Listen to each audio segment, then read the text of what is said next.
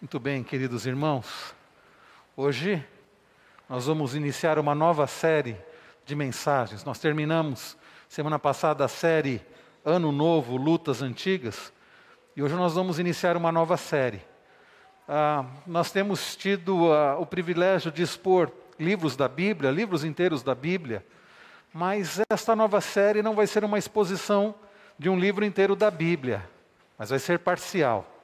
Nós vamos iniciar hoje Mateus capítulo 5 e vamos expor os capítulos 5, 6 e 7. Vamos expor o mais famoso, maior sermão de todos os tempos, o maior sermão de todos, o Sermão do Monte. Abra sua Bíblia, Evangelho do nosso Senhor Jesus, conforme o registro de Mateus capítulo 5. Mateus capítulo 5 versos 1 a 3. Mateus, capítulo de número 5, versículos 1 a 3.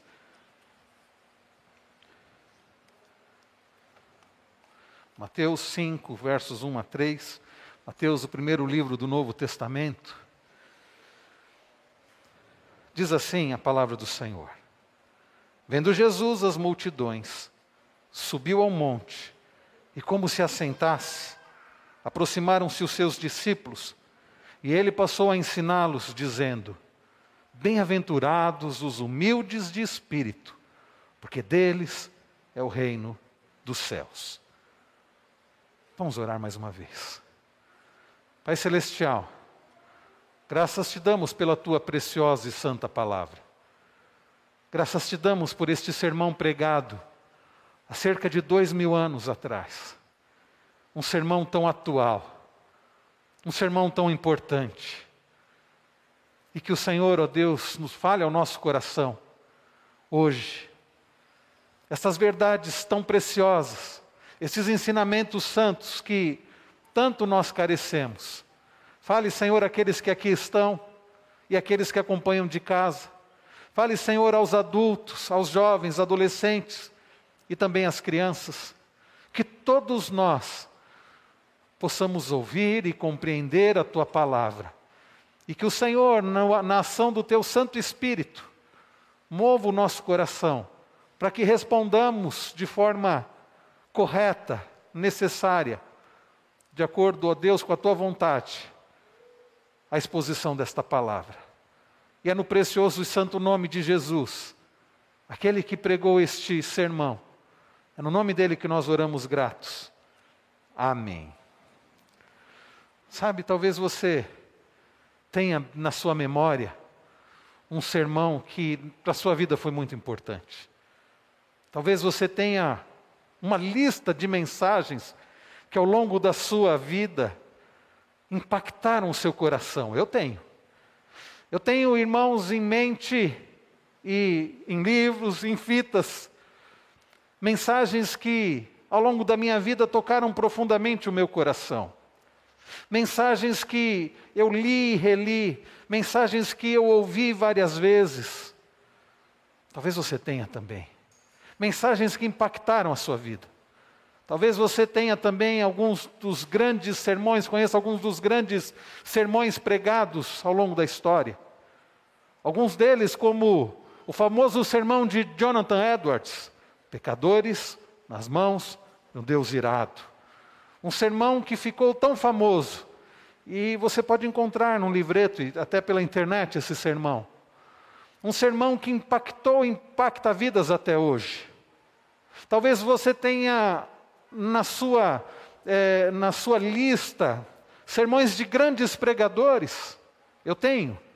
Eu tenho sermões de, por exemplo, do príncipe dos pregadores, Charles Randall Spurgeon. Eu tenho alguns livretos que são sermões de Spurgeon. Sermões maravilhosos, edificantes. Eu tenho sermões do Dr. Martin Lloyd Jones, Martin Lloyd Jones, que inclusive escreveu um livro chamado O Sermão do Monte, um comentário abençoador, que inclusive eu tenho usado na preparação dessas mensagens. Sermões de Whitfield, sermões de grandes pregadores do passado. Talvez você tenha na sua lista sermões de pregadores, pessoas que Deus tem usado poderosamente nos nossos dias. Hoje, ouvindo o áudio de uma irmã, ela dizia assim: Pastor, ontem eu ouvi um sermão do reverendo Hernandes Dias Lopes que falou grandemente ao meu coração. E hoje pela manhã ouvi um outro sermão e já compartilhei. Deus tem levantado homens que têm pregado a sua palavra com intrepidez, com poder, como o reverendo Hernandes, que eu gosto tanto de ouvir. Muitos têm falado do doutor Augusto Nicodemos.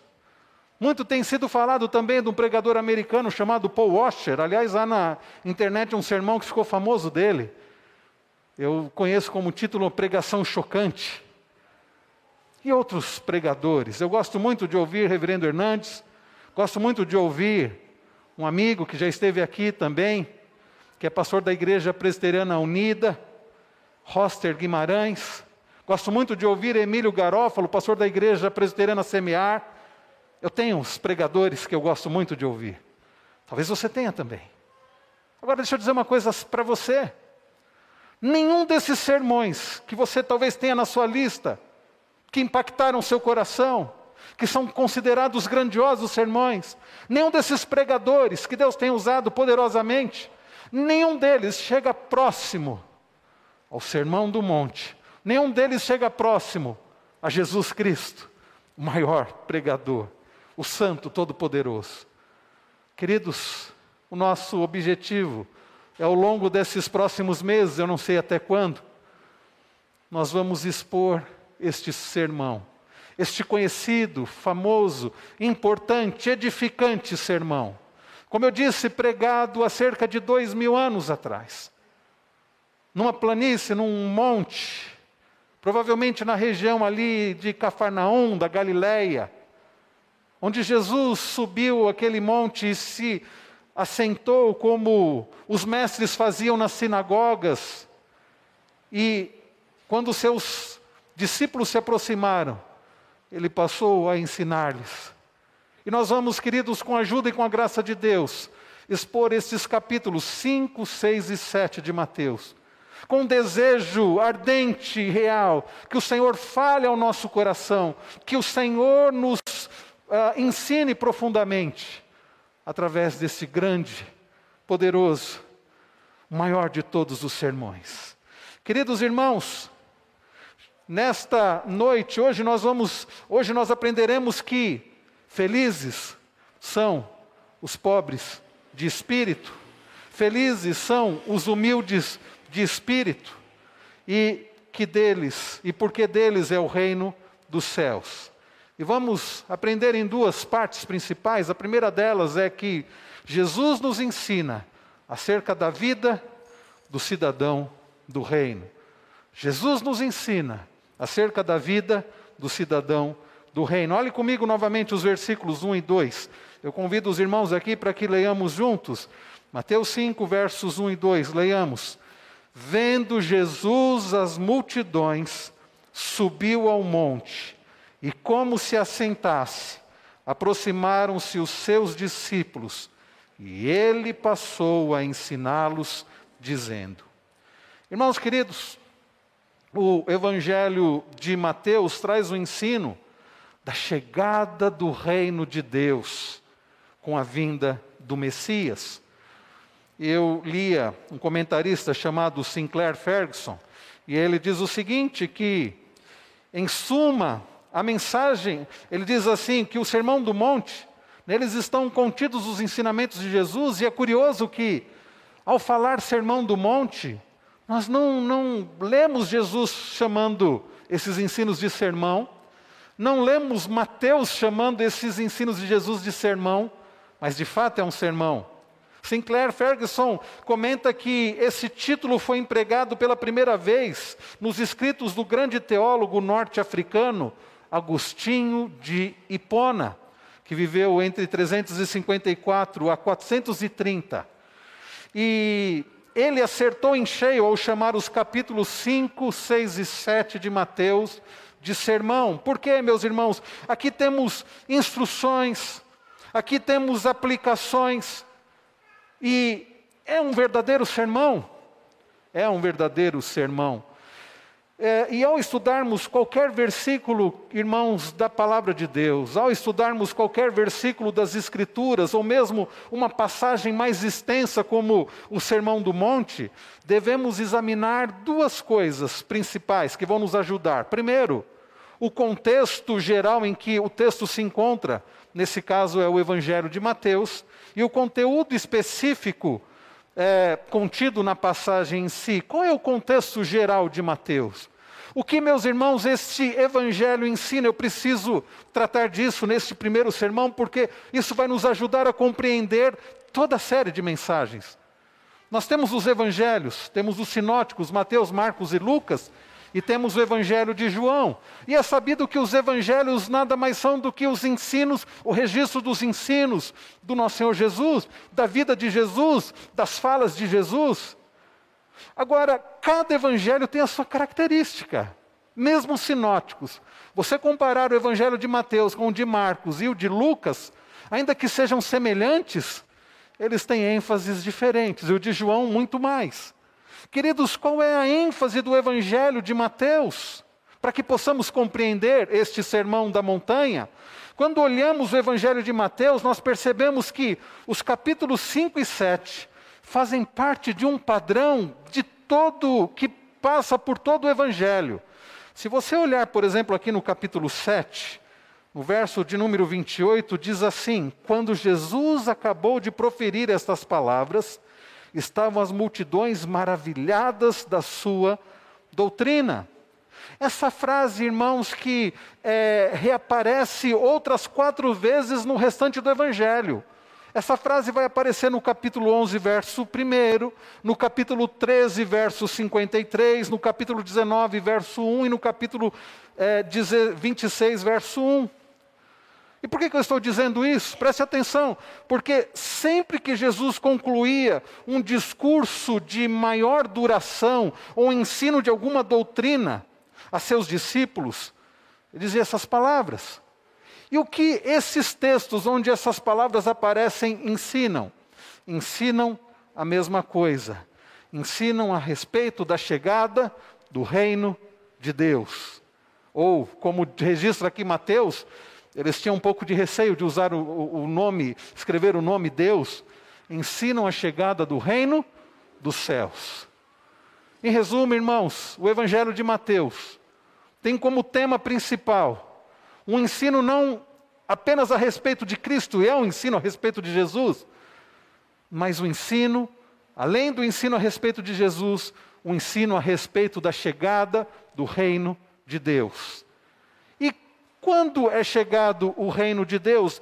Talvez alguns perguntem, né? Quando é chegado o reino de Deus? O reino de Deus é chegado com a chegada de Cristo.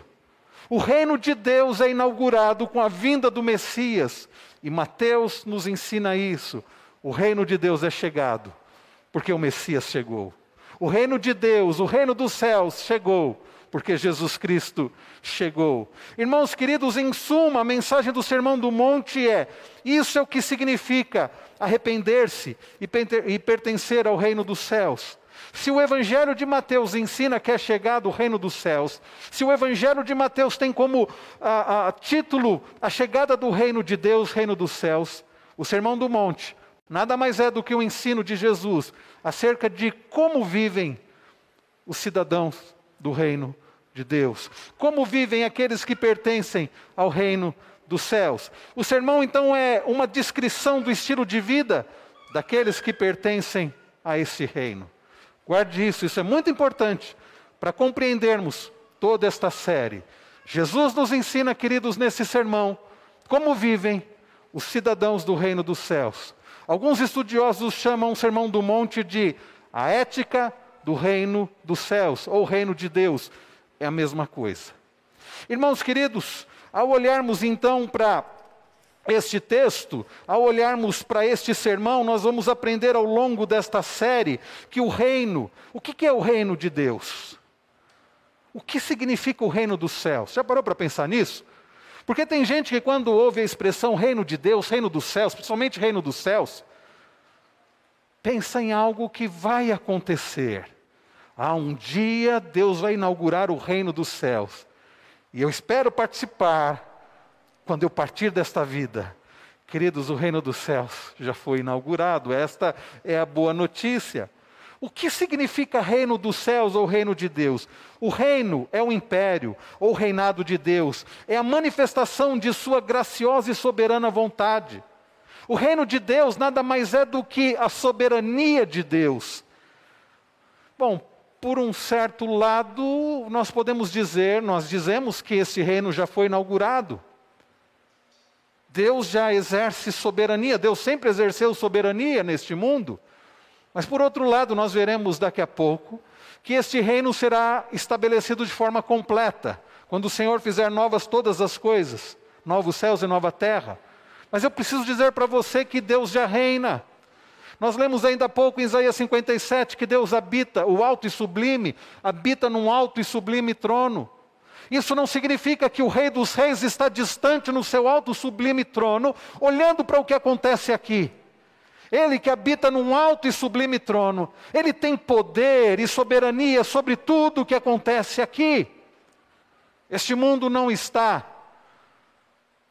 acontecendo, as coisas não estão acontecendo sem direção, há um rei reinando.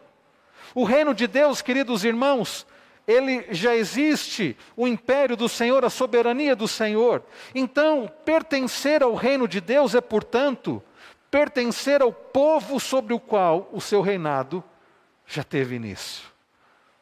Se você pertence a Deus, se você já foi alcançado pela graça do Senhor, se você já é um filho de Deus, e lembre-se, lá em João 1 diz que todos quantos o receberam, receberam a Jesus, foram feitos filhos de Deus, a saber, aos que creem no seu nome.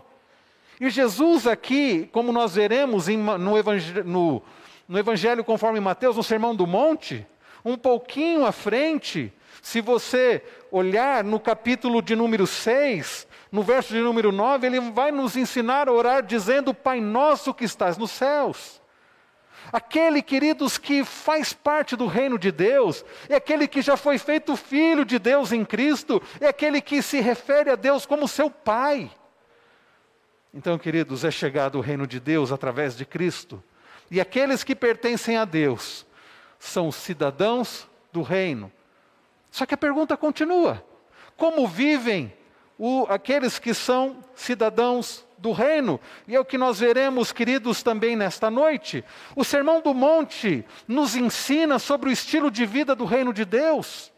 Este reino ah, será consumado somente quando Cristo voltar e transformar o reino deste mundo em seu próprio reino, é verdade? Mas este reino já foi inaugurado. Este reino, meus irmãos, já existe. E queridos, nós veremos que o Sermão do Monte não é sobre o quando e o então, ele é sobre o aqui e o agora. Eu vou repetir. O Sermão do Monte não é sobre o quando e o então, a respeito do reino de Deus. É sobre o hoje, é sobre o aqui e o agora. É por isso que esse sermão tem tudo a ver com a sua vida. É por isso que esse sermão não importa se você é adulto, se você é jovem, se você é adolescente, se você é criança. Esse sermão tem tudo a ver com a sua vida, porque o reino de Deus já foi inaugurado. Queridos, ele não está nos perguntando se vamos viver uma vida semelhante à vida de Cristo nos céus. Não, não é disso que trata. Não é disso que Jesus está tratando nesse sermão. Ele está nos chamando a vivermos desta forma já aqui, na terra, neste mundo, como o próprio Jesus o fez de forma perfeita. Esse sermão, queridos, é para a nossa vida hoje, traz implicações para a nossa vida em pleno século 21, nesta geração.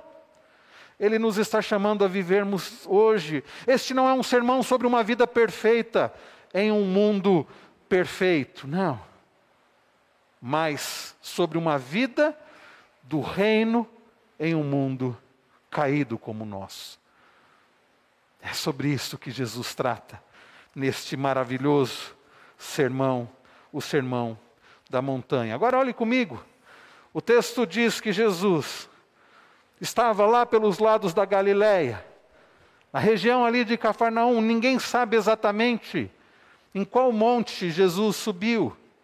E não importa, queridos, qual dos montes Jesus tenha subido, mas o fato é que Jesus viu as multidões, como diz o verso primeiro. Jesus então sobe a um monte e, como se assentasse, quem foi que se aproximou? Não foi toda a multidão, não foram todas as pessoas, não foram todos os cidadãos desta terra ou daquela região, foram seus discípulos. Foram aqueles que Deus já estava chamando como cidadãos do seu reino.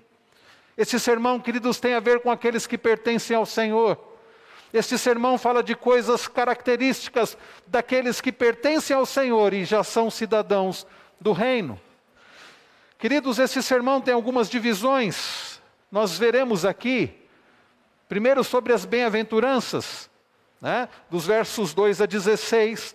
Nós temos as bem-aventuranças, onde Jesus, como eu disse, descreve a ética dos cidadãos do reino de Deus ou do reino dos céus.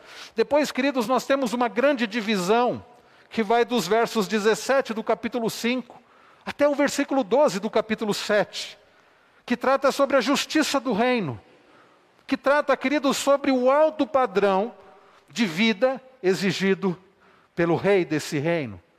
E por fim, no final do capítulo 7, mais precisamente a partir do verso 13, o Senhor Jesus traz algumas exortações para que as pessoas entrem no reino. Pela graça do Senhor, nós veremos estas três grandes divisões ao longo destes próximos meses. Hoje, queridos, iniciaremos o estudo da primeira bem-aventurança. Note uma coisa: quem está ensinando, quem está pregando esse sermão é o nosso Senhor Jesus. Parece que às vezes nós nos esquecemos dessa característica de Cristo. Aquele que exerceu o tríplice ofício, profeta, sacerdote e rei, ele, como profeta, nos ensinou e nos ensina até hoje. O Senhor Jesus está nos ensinando com autoridade, Jesus está nos ensinando com clareza o que é a vida no seu reino. Preste atenção, porque quem fala é Cristo, quem traz esse ensino é Cristo, e nós precisamos aprender sobre como viver no seu reino, como é a vida no seu reino. Jesus então começa o seu sermão falando das bem-aventuranças. Preste atenção no que diz o verso de número 3: bem-aventurados. Essa é uma expressão que aparece em outros lugares na Bíblia. Essa é uma expressão que você encontra no Antigo Testamento. No Antigo Testamento hebraico a palavra é esher. Quando você lê, por exemplo, o Salmo 1, bem-aventurado, não é assim que começa? Outros textos do Antigo Testamento, em outros textos aparece essa expressão bem-aventurados. Aqui, no Novo Testamento, os irmãos sabem que o Novo Testamento, diferente do Antigo Testamento, não foi escrito em hebraico, foi escrito em grego. A palavra que aparece aqui do texto grego, eu não gosto de ficar citando expressões gregas aqui, mas é, é importante a palavra aqui é Macarios. O que significa Macarios? Ah, significa o que está aqui no texto, bem-aventurado. O que significa bem-aventurado? Significa bendito, significa abençoado. Algumas versões mais modernas, talvez você tenha uma Bíblia numa versão mais moderna, você vai ler assim: Felizes, felizes os humildes de espírito, Felizes os pobres de espírito. Se você tem uma versão mais antiga ainda, você vai ler assim o título Beatitudes. Já leu essa, essa palavra? Beatitudes. Beatitudes vem do latim beatus, bem-aventurado. E ah, ah, já cheguei a ler sobre macarismos, porque a expressão do grego é macarios. Né? Então, o que significa bem-aventurado? Macarios significa bendito, significa abençoado, ou como as traduções mais novas trazem, felizes. Estava lendo um comentário do pastor presbiteriano e teólogo falecido em 2017, Robert Charles é, Sproul. Sproul diz assim: Eu não gosto muito da palavra feliz, não, da tradução feliz. Eu achei curioso porque Sproul dizer que não gosta da palavra, ou da, de ser traduzido bem-aventurados por feliz, e ele explica por quê. Ele diz: sem dúvida alguma, dentro da, das bem-aventuranças, a felicidade está presente. Mas bem-aventurado é mais do que feliz. E ele vai citando, querido, sobre a bênção de Deus sobre o seu povo. Deus que faz um pacto, uma aliança com o seu povo. Deus que promete ser Deus do seu povo. Deus que promete dar paz ao seu povo. Deus que promete, isso nós vemos no Antigo Testamento e no Novo Testamento nós lemos Deus dizendo que aqueles que pertencem a Ele o verão. Daí Sproul dizer assim: isso é bem-aventurado. Bem-aventurado, queridos, tem a ver com bênçãos, não apenas agora, bênçãos agora que vão redundar na eternidade. A bênção é simplesmente a comunhão com Deus, experimentar a promessa do pacto, Deus dizendo assim: Vós sereis o meu povo e eu serei o vosso Deus. Bem-aventurado é mais do que feliz.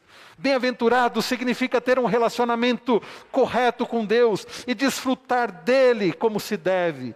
Bem-aventurado é aquele que conhece a Deus, que tem comunhão com Deus, é aquele que tem prazer em Deus, é aquele cujo seu prazer está no Senhor é aquele que verá a Deus, é aquele que já tem comunhão com Ele.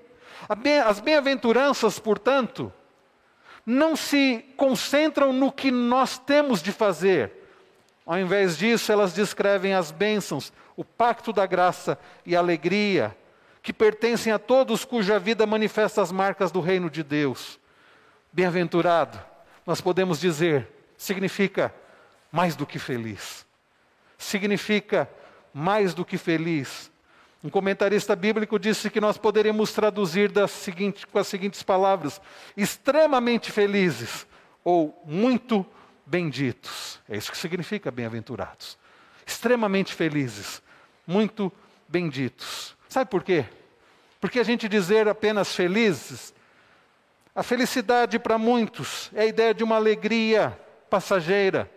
Para muitos a ideia de felicidade é algo efêmero, é algo passageiro, é algo que se conquista, é algo que se experimenta por causa de algum acontecimento passageiro, mas aqui não. Bem-aventurados traz a ideia de uma alegria plena, duradoura, enraizada, algo que vai permear nossas vidas, mesmo aqui na terra, nesta terra, neste mundo quebrado, nesta terra de sombras e melancolias que nos foi dado viver. Então, irmãos queridos, a palavra aqui, bem-aventurado, descreve uma alegria e felicidade permanentes. Eu achei curioso o reverendo Hernandes, que eu citei ainda há pouco. Ele escreveu um livro chamado A Felicidade ao Seu Alcance. Nada mais é do que um comentário do Sermão do Monte. E ele escreve o seguinte: a palavra Macário, traduzida aqui por bem-aventurados, descreve uma alegria e felicidade permanentes que não sofrem variações. Sim, isso significa, esse é o significado de bem-aventurados. Agora, queridos, tendo dito isto, mesmo aqui o povo de Deus então pode ser marcado por ser bem-aventurado, feliz. E Jesus passa então a explicar, preste atenção, o que são essas pessoas que são felizes. Se você observar bem, cada uma dessas bem-aventuranças tem três partes. A primeira delas tem o pronunciamento da bênção. É por isso que o Senhor diz bem-aventurado. Ele diz isso no versículo de número 3. Ele diz isso no versículo de número 4, 5, 6, 7, 8, 9, 10 e 11. Cada uma das bem-aventuranças traz então o pronunciamento da bênção. Completamente felizes, mais do que felizes. Também, queridos, vai trazer uma descrição da pessoa a quem essa bênção se aplica. É uma declaração, queridos, da razão pela qual essa pessoa é bendita, é bem-aventurada. Por exemplo, ele diz assim: a, a descrição da pessoa a quem essa, essa bênção se aplica, ele diz aqui: bem-aventurados os humildes de espírito. Quando você olha no verso de número 4, ele diz: bem-aventurados os que choram. No verso 5, os mansos. No 6, os que têm fome e sede de justiça. O 7, os misericordiosos. O 8, os limpos de coração. E por aí vai. Então nós temos em primeiro lugar aqui um pronunciamento e depois a descrição da pessoa a quem essa bênção se aplica. E por último, nós temos uma declaração da razão pela qual essa pessoa é bendita, pela qual essa pessoa é bem-aventurada. No verso 3 nós lemos: Bem-aventurados os humildes de espírito, por quê? Ele complementa. Jesus diz: porque deles é o reino dos céus. No verso 4, porque serão consolados. No verso 5, porque herdarão a terra. E sucessivamente. cada bem-aventurança, um pronunciamento, uma descrição da pessoa a quem essa bênção se aplica, e uma declaração pela qual, da, da razão pela qual essa pessoa é bendita. Bem-aventurados os humildes de espírito. Queridos, e esse padrão vai se seguindo a cada uma das bem-aventuranças. Agora, antes, irmãos, de considerarmos essa primeira bem-aventurança, precisamos entender algo sobre o conjunto delas. O que é que Jesus está ensinando? Em primeiro lugar, note que quem ele está descrevendo aqui? Quem Jesus está descrevendo? Ele está descrevendo, não são todas as pessoas desta terra. Não são todos os tipos de pessoas. Jesus está descrevendo aquele que é cidadão do reino de Deus. Jesus está descrevendo o cidadão do reino dos céus. Jesus está descrevendo as pessoas que se tornaram parte do reino. Jesus está descrevendo pessoas que já fazem parte desse reino. Não são as pessoas mais desenvolvidas, não são as pessoas mais estudadas, mais cultas, não são as pessoas talvez mais preparadas. São aqueles que pela fé creram em Cristo e agora fazem parte do reino. São aquelas pessoas que foram alcançadas pela graça de Deus. E o meu desejo é que todos que estão aqui e que nos acompanham através da internet façam parte desse reino. Esses bem-aventurados são aqueles que já pertencem ao reino, não porque fizeram algo de bom, mas porque um dia, como pobres de espírito, reconheceram que careciam do Senhor, reconheceram que precisavam do Senhor. Ele não está falando do, das características que são naturalmente encontradas nas pessoas. Jesus, queridos, está falando de marcas espirituais. Jesus, queridos, está falando de coisas que não se encontram naturalmente, mas naqueles que foram encontrados por Cristo. Não são coisas naturais, mas espirituais. Às quintas-feiras nós temos tratado sobre o tema fruto do Espírito, olhando para Gálatas 5, 22 e 23. Nós temos lido sobre que o fruto do Espírito é amor, o fruto do, do Espírito é alegria, é paz, é longanimidade, é bondade, é benignidade, é mansidão, é domínio próprio. Essas coisas não são encontradas naturalmente no ser humano.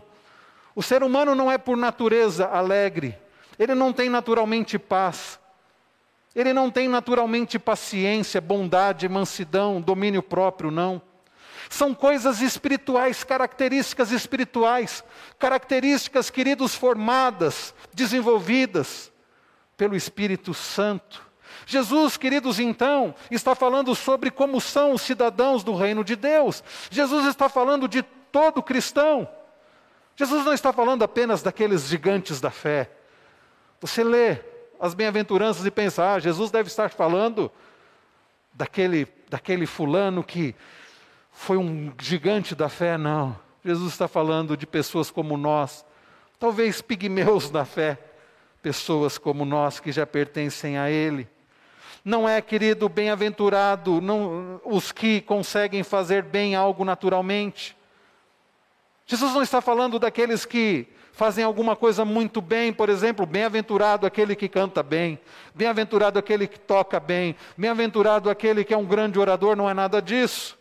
Jesus está falando, meus irmãos, de todo aquele que é nascido do Espírito, porque essa é a marca de todo cristão verdadeiro.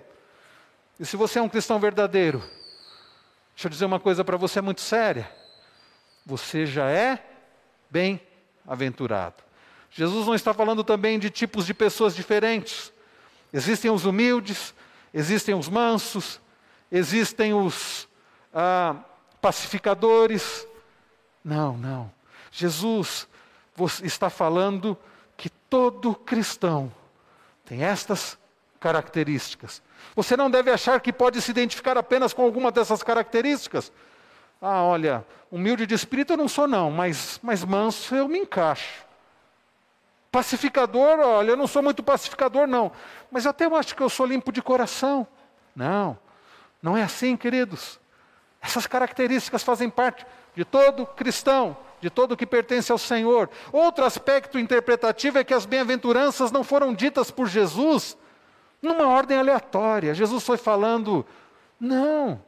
Jesus, queridos, foi falando de cada bem-aventurança, e, e, a ideia aqui, meus irmãos, é que é uma progressão de bem-aventurança. A primeira delas é como uma porta de entrada que falamos, estamos falando hoje, veremos que essa porta de entrada leva aos outros passos.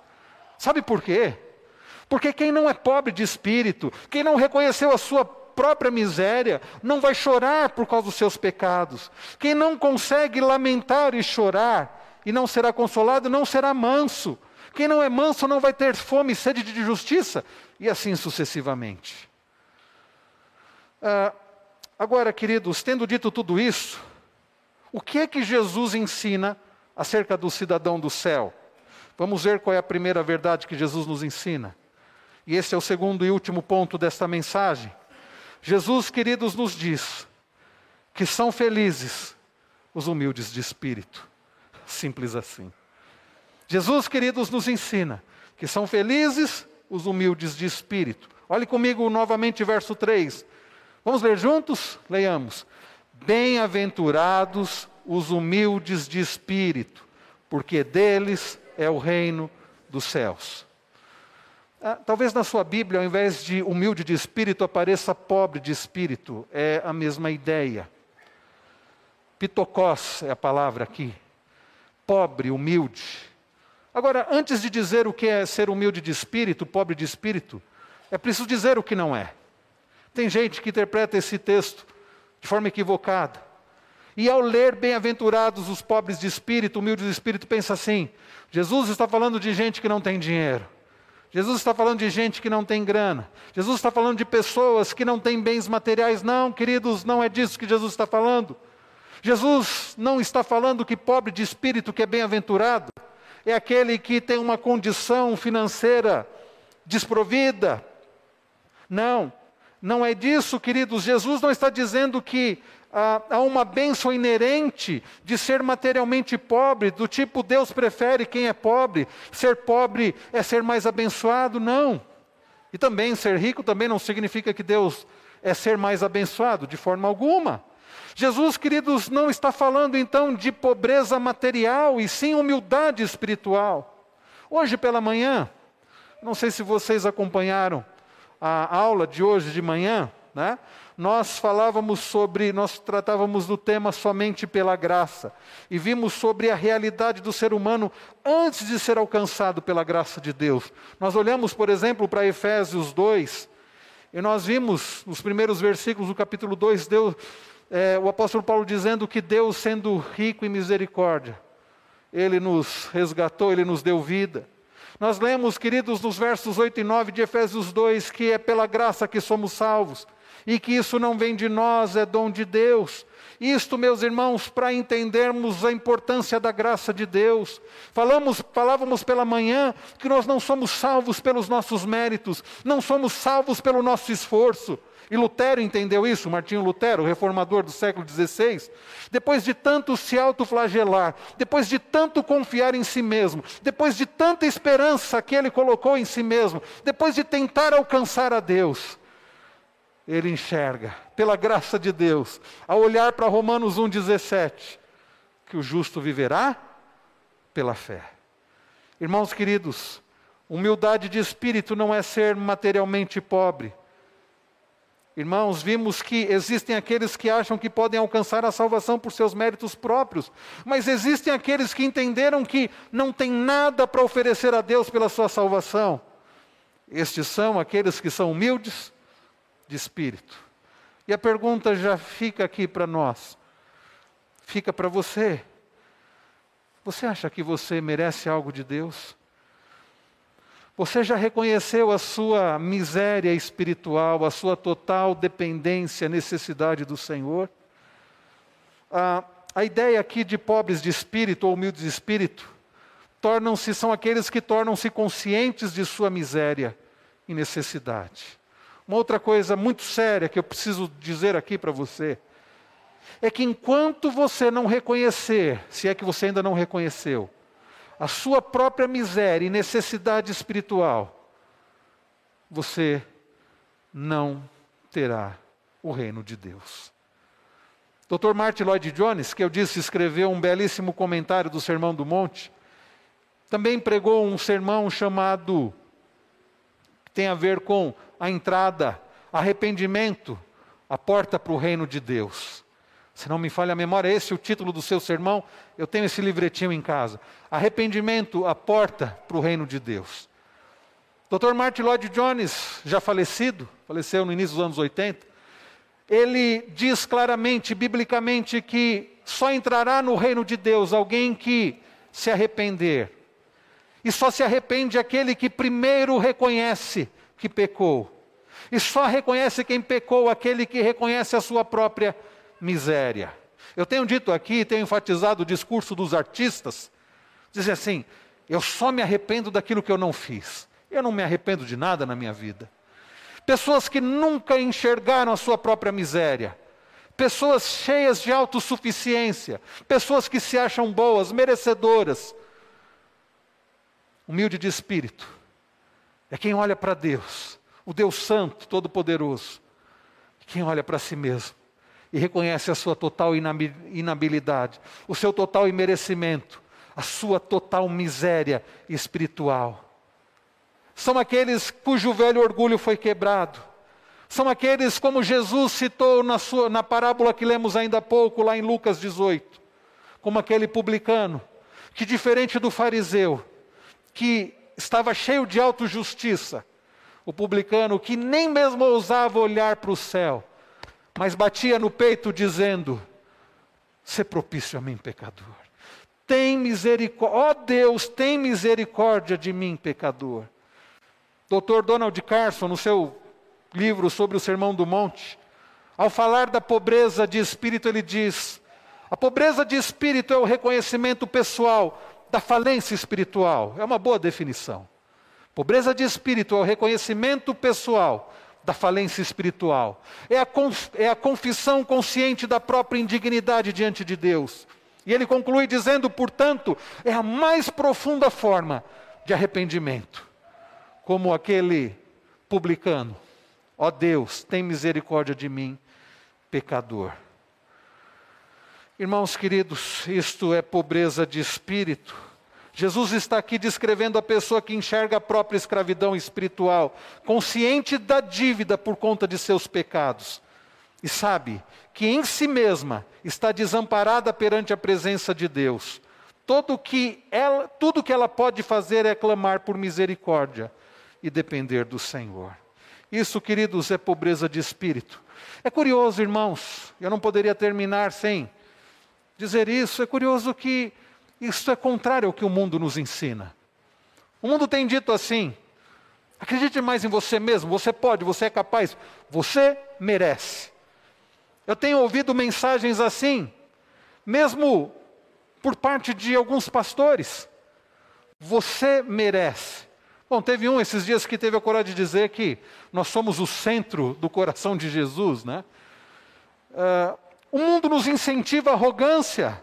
Mostre a todos a sua grandeza, mostre a todos a sua capacidade, mostre o quanto você é bom, mostre o quanto você pode. O mundo nos incentiva ao engrandecimento, mas o reino de Jesus não é assim. Muito pelo contrário. Quem quer ser exaltado será humilhado, será aquele que se humilha. Irmãos, o, o chamado do Rei Jesus não é exalte-se, não é engrandeça-se. O, o, chamado do Rei Jesus é humilhe-se, reconheça quão pequeno você é. Querido, ser pobre de espírito não é cair em autocomiseração também. Ah, eu não consigo fazer nada certo, ninguém me ama, eu não consigo fazer nada. Não, não é isso não, isso é autocomiseração, é orgulho também. Não é você ter uma autoimagem simplesmente negativa. Não é você, não é falsa humildade. Talvez você seja bom em muitas coisas, e você não precisa negar que é bom em muitas coisas. Mas é você ter a absoluta consciência de que mesmo tendo muitas capacidades humanas, nada disso pode fazer diferença alguma diante do Deus Santo Nada disso pode nos levar até Deus, a não ser o nosso Senhor e amado Salvador Jesus Cristo, que obedeceu de forma perfeita e que levou sobre si a culpa dos nossos pecados. E então a pergunta fica: e você, como está o seu coração? Onde você acha que está o seu valor? Nas suas conquistas profissionais? Nos seus bens materiais? No seu corpo? No seu ministério? Nada disso te fará rico em espírito. Se você quer ser de fato pobre de espírito, sabe o que você precisa fazer? Você precisa olhar para o Senhor. Pastor, como é que eu olho para Deus? Olhe para a palavra do Senhor. Irmãos queridos, quanto mais olharmos para Deus por meio da Sua palavra, ouvindo a Sua palavra pregada, lendo a Sua palavra, mais vamos perceber quem nós somos. Lembra-se da visão de Isaías, Isaías capítulo 6? A visão que ele tem de Deus faz enxergar a sua própria miséria, o seu próprio pecado, a ponto dele exclamar: Ai de mim, pecador! Os meus olhos viram o Rei, o Santo. Quanto mais, queridos, nós olharmos para a palavra do Senhor. Eh, eu tive uma experiência bastante interessante essa semana e Deus me tem dado essas experiências abençoadoras. Aconselhando uma jovem e perguntando sobre a leitura do livro que eu indiquei, um livro que que vai ali confrontando o nosso coração diretamente. Ela disse assim, pastor, eu tenho lido esse livro e Deus tem me confrontado. Deus tem mostrado, cada vez que eu leio, e essa semana foi assim, durante a leitura, Deus foi revelando os meus pecados, Deus foi mostrando o quanto eu não mereço nada de bom. E eu pensando comigo, ela está compreendendo certinho. Queridos, o livro que ela está lendo é um livro muito bíblico, recheado da palavra do Senhor. E é por isso que ela está sendo confrontada. Não é um livro que diz, olha, o quanto você é importante, o quanto você é especial, está tudo certo, não. É um livro que tem falado, que vai falando sobre o egoísmo, que vai falando sobre o nosso egocentrismo. Quanto mais nós lermos a palavra do Senhor, ou livros que estão cheios da palavra do Senhor, mais nós vamos ser confrontados e tornados semelhantes a Cristo. Irmãos queridos, e para terminar, hoje pela manhã, falando sobre o sola gratia, somente a graça, eu falei um pouco sobre a doutrina da justificação pela fé, que tem tudo a ver com humildes, que bem-aventurados são os humildes de espírito. A ideia da justificação é que nós cessamos de tentar colocar a nossa fé em qualquer coisa que seja nossa e passamos a crer apenas em Cristo como ele nos é oferecido no Evangelho para nossa salvação. Justificação pela fé é deixar de confiar em nós, deixar de confiarmos em nós mesmos, tirar a esperança de nós mesmos e colocar somente em Cristo Pare de tentar alcançar a salvação através das suas obras. Pare de tentar alcançar o favor de Deus, as bênçãos de Deus, o amor de Deus pelo seu esforço. Confie inteiramente nos méritos de Cristo para a sua salvação, para a sua vida. Nós lemos no início deste culto Isaías 57, verso 15. O Senhor ele habita, o alto e sublime, habita num alto e sublime trono. Mas habita também com quem? Com aqueles que são abatidos e contritos de espírito, com os humildes de espírito. Irmãos queridos, o texto termina dizendo: Bem-aventurados os humildes de espírito, porque deles é o reino dos céus. Irmãos, o reino dos céus, eh, Jesus não está dizendo que os humildes de espírito um dia terão o reino dos céus. Deles é o reino dos céus. Quer dizer para você, que aquele que já foi alcançado pela graça do Senhor já é um cidadão do reino. Aquele que já foi alcançado pela graça do Senhor já desfruta das bênçãos do reino dos céus. É verdade que um dia isso vai ser consumado completo, perfeito. Mas nós já estamos desfrutando disso. Hoje pela manhã, nosso irmão Cleiton expôs o Salmo 133. Ó, oh, quão bom e agradável viverem unidos os irmãos. Nós já não estamos experimentando isso. Isso é bênção daqueles que pertencem ao reino de Deus. A bênção de vivermos em comunhão, a bênção de cultuarmos ao Senhor, algo que faremos de forma eterna e completa e perfeita, a bênção de termos comunhão com os irmãos, a bênção de ouvirmos a palavra do Senhor. Quantas bênçãos do reino de Deus você já experimenta hoje?